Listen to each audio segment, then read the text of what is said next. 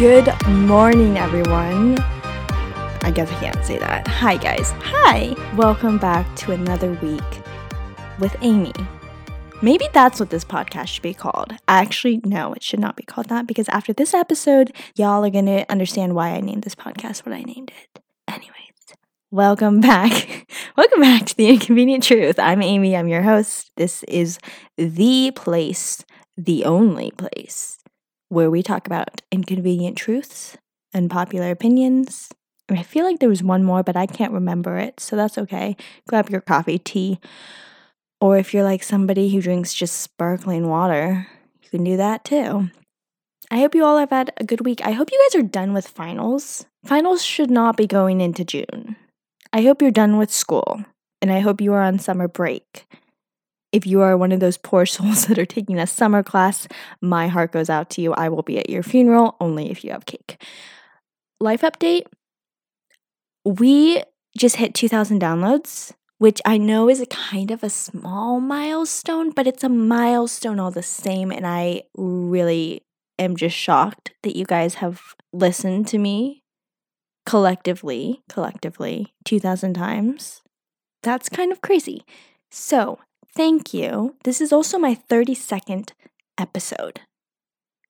I've talked at you guys for 32 episodes. Well, this, I guess, 31. That's crazy. Anyways, really, really appreciate all the support. Thank you so much for sticking by. Is that even a phrase? For sticking with me. Um, yeah. Maybe you will all leave after this episode because this episode's going to get dicey. We're getting our hands dirty. But you know what? You knew what you signed up for. This is what you're getting hard, cold truth. We're talking about contraception today. We are going to be talking about morality and contraception. I would like to do an episode about the negative health effects.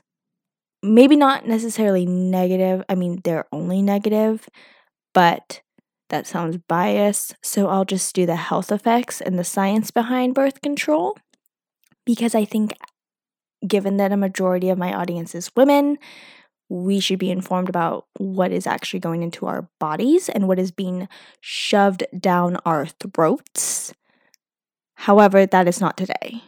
That is going to be a different episode. Today, we are talking about morality and contraception. But in order to do that, we first need to understand the true meaning and the purpose of marriage and sex. So, let's dive in. The first question we probably have to ask is why is marriage such a big deal? You know, a lot of people will say that it's just a piece of paper. Um, they'll say relationships are just two people who get along, they kiss, they have intimacy. Um, we this is one that we hear a lot. Um, why get married when you can just live together? I'm sure you've heard that a lot. I've heard it a lot. Uh, however, the thing that I just described to you, literally three seconds ago, that is cohabitation. And cohabitation is not marriage. And there's a difference between those two. The Catholic Church defines marriage as the matrimonial covenant by which a man and a woman establish between themselves a partnership of the whole of life and which is ordered by its nature to the good of the spouses and the procreation and education of offspring. That is a very romantic definition. But in other words, marriage is more than just some legal contract. It is a promise, it is a covenant um, between two people made before God, witnessed by family and friends. It is a promise of loyalty, one where they give themselves wholly to their spouse for their good and the good of their future children. Um, this bond is for life. And consequently, this is why the Catholic Church gets so much backlash regarding marriage, because it upholds God's plan for marriage, um, that it is permanent and intended with an openness to life. Which brings us to the main topic of today's episode, which is contraception. And I'm not just talking about the pill, I'm talking about it all. Everything, anything that is used to directly and artificially prevent pregnancy. So, something that's really interesting about the human body is the fact that most of our biological organs can function on their own. Another way to put it is we are a self sufficient machine. Um, in a majority of cases, you know, there are some outliers, but God did not give us half of a heart or half of a kidney. Um, we were self functioning. However, there is one exception to this, and that is our reproduction systems. Females have half, and males have the other half. And it is not until the two become one that the reproduction system is complete. You cannot procreate without a male and a female, and that is just facts. It's science. If you're human, if you're human, animals are a whole different story. This is also why gay unions are not recognized as marriage in the Catholic Church, because no children coming from that. Now, here's what people need to understand sex is way more than a feeling or a desire or a pastime. But people, our society, our culture, everything, they have dumbed it down to be just that. But it's not. It's so much more. It's a promise, it's a gift from God, which people would then give to their spouse. In the same way that He lovingly created us out of nothing, His creation of us was an act of love. We can play a role in that creation when we have sex with our spouse. We help, and I say help because ultimately you need God to create a child, more on that later, but we help in the creation of new life. And that is the purpose of sex to bear children and to love them. And that is ultimately the purpose of marriage. However, the minute artificial contraception enters the equation, sex no longer becomes an act of unselfish love because you are actively putting something unnatural in place to prevent conception. You are saying no to the act of creation, the gift of life, a child who at the time is a twinkle in God's eyes, you are saying no. It is no longer, Father, your will be done. It is my will be done. When you have intimacy with your spouse, it is a total gift of self, one that is separate from each individual's selfish needs or wants. Contraception drains that love from sex. It is no longer an act of love, but rather a need to fulfill a bodily desire. It is no longer love, it is lust. And I'm sure a lot of you are thinking, whoa, Amy, that's harsh. Yeah, yes, it is. It really is. The truth is not always pretty, it's not always convenient. Something important that I want you to understand is historically, the pill played a huge part in the sexual revolution. In fact, Planned Parenthood played a huge part in creating birth control. And what's more, you cannot be pro life and pro contraception at the same time. That is just a fact of life. You cannot say that every child is a gift from God and every child is worthy of living. And when you are simultaneously saying, No, I do not want children in my life, and I am going to actively prevent any creation of them. And I know some of you may be like, Amy, that's not killing children. Contraception is not killing children, but it has the same principles at the foundation of it. Abortion is a matter of convenience. People come and get abortions because they don't want to be bothered with children. Contraception is used because people don't want to be bothered with children. You can't say that children are a blessing from God, but then actively prevent God from blessing you. And that's really inconvenient, I know, but it it just doesn't work.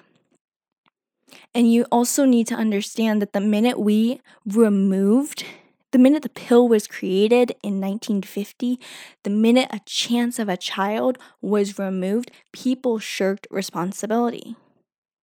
Like 95% of abortions are done because of contraception, because sex just became a way for immature people to have fun. And this is usually when someone will say, Amy, okay, what if a couple like can't afford a child, you know, or they just can't have a child, you know, at the moment, or like the health, it, it just doesn't work for a child to come into the equation. First thing that needs to be put into perspective is you do not need to give your child everything. You don't need to pay for their college or their car or their phone. They don't need to be, you know, in every sport imaginable. You don't need to take them to Disneyland every or like the Bahamas every year. There are cost efficient ways. My foot's asleep. Why is my foot always asleep? There are cost efficient ways to raise children. As a parent, your main responsibility is to feed your children, clothe them, love them, and raise them in the faith. And you should also be able to care for them in case of an emergency. If you are unable to do that, you are in no position to be married. And I'm going to add you're not mature or responsible enough. Secondly, I think what needs to be understood is that when the Catholic Church is states that couples need to be open to life, this isn't a, an immediate, like, you need to have enough kids to field your own baseball team. I mean, sometimes that's that's the result, but it's not like a you need to do this. It simply means you are open to whatever life God decides to bless you with. And if you really, really think about it, like, guys, let's think about this. It's actually kind of difficult to get pregnant. Like when you start adding up all the different factors, like times of the month you're fertile, actually getting pregnant, and then the possibility of miscarriage, it's actually really quite a miracle when you conceive. And like, don't even get me started on the amount of women who are dealing with infertility right now. Like, here's the thing, here's another thing is I know plenty of like Catholic couples who are open to life or want life, but they don't actually have children. Like it's difficult. They're finding it difficult to get pregnant.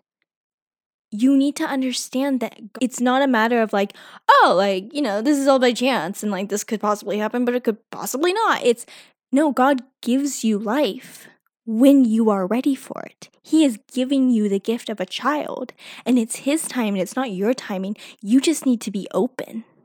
And if you do happen to be very fertile and are in a position where you need to put some space between your kids, it is okay to organically track your fertility and make a decision when to be in intimate.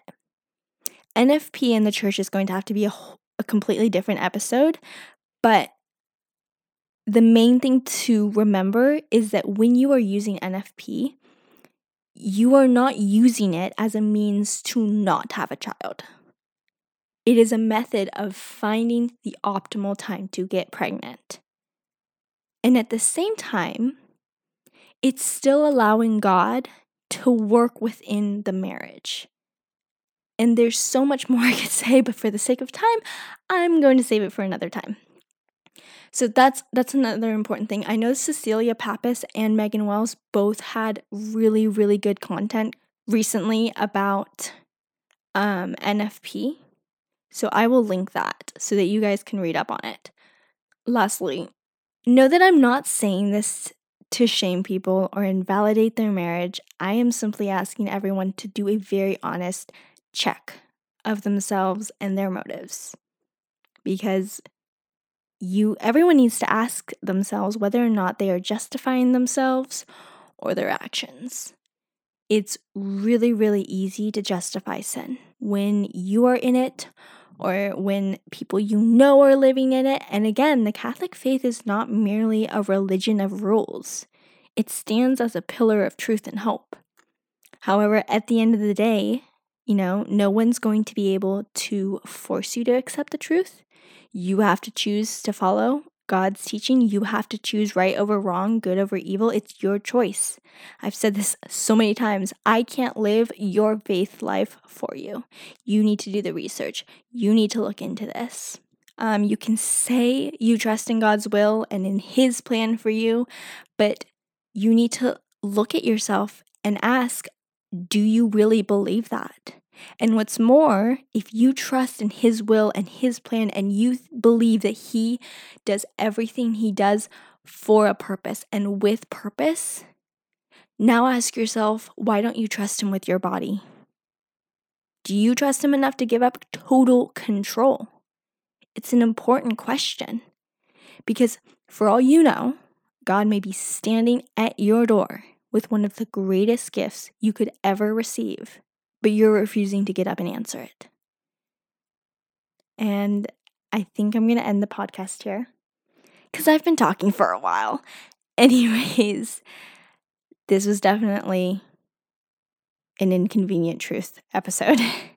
um, but it is a, a very important one. It is one that has been on my mind lately, um, just because I've had different conversations with people and I think it needs to be talked about. So, if you enjoyed this episode, as always, please share. Um, if you have questions, feel free to reach out. I am more than happy to answer any questions you may have. If you're listening on the Apple Podcast app, please rate and review. Those always help so much. And I think that is it. Happy Friday, happy weekend. Cheers, and I will see you guys all next week. Bye. Have a nice weekend.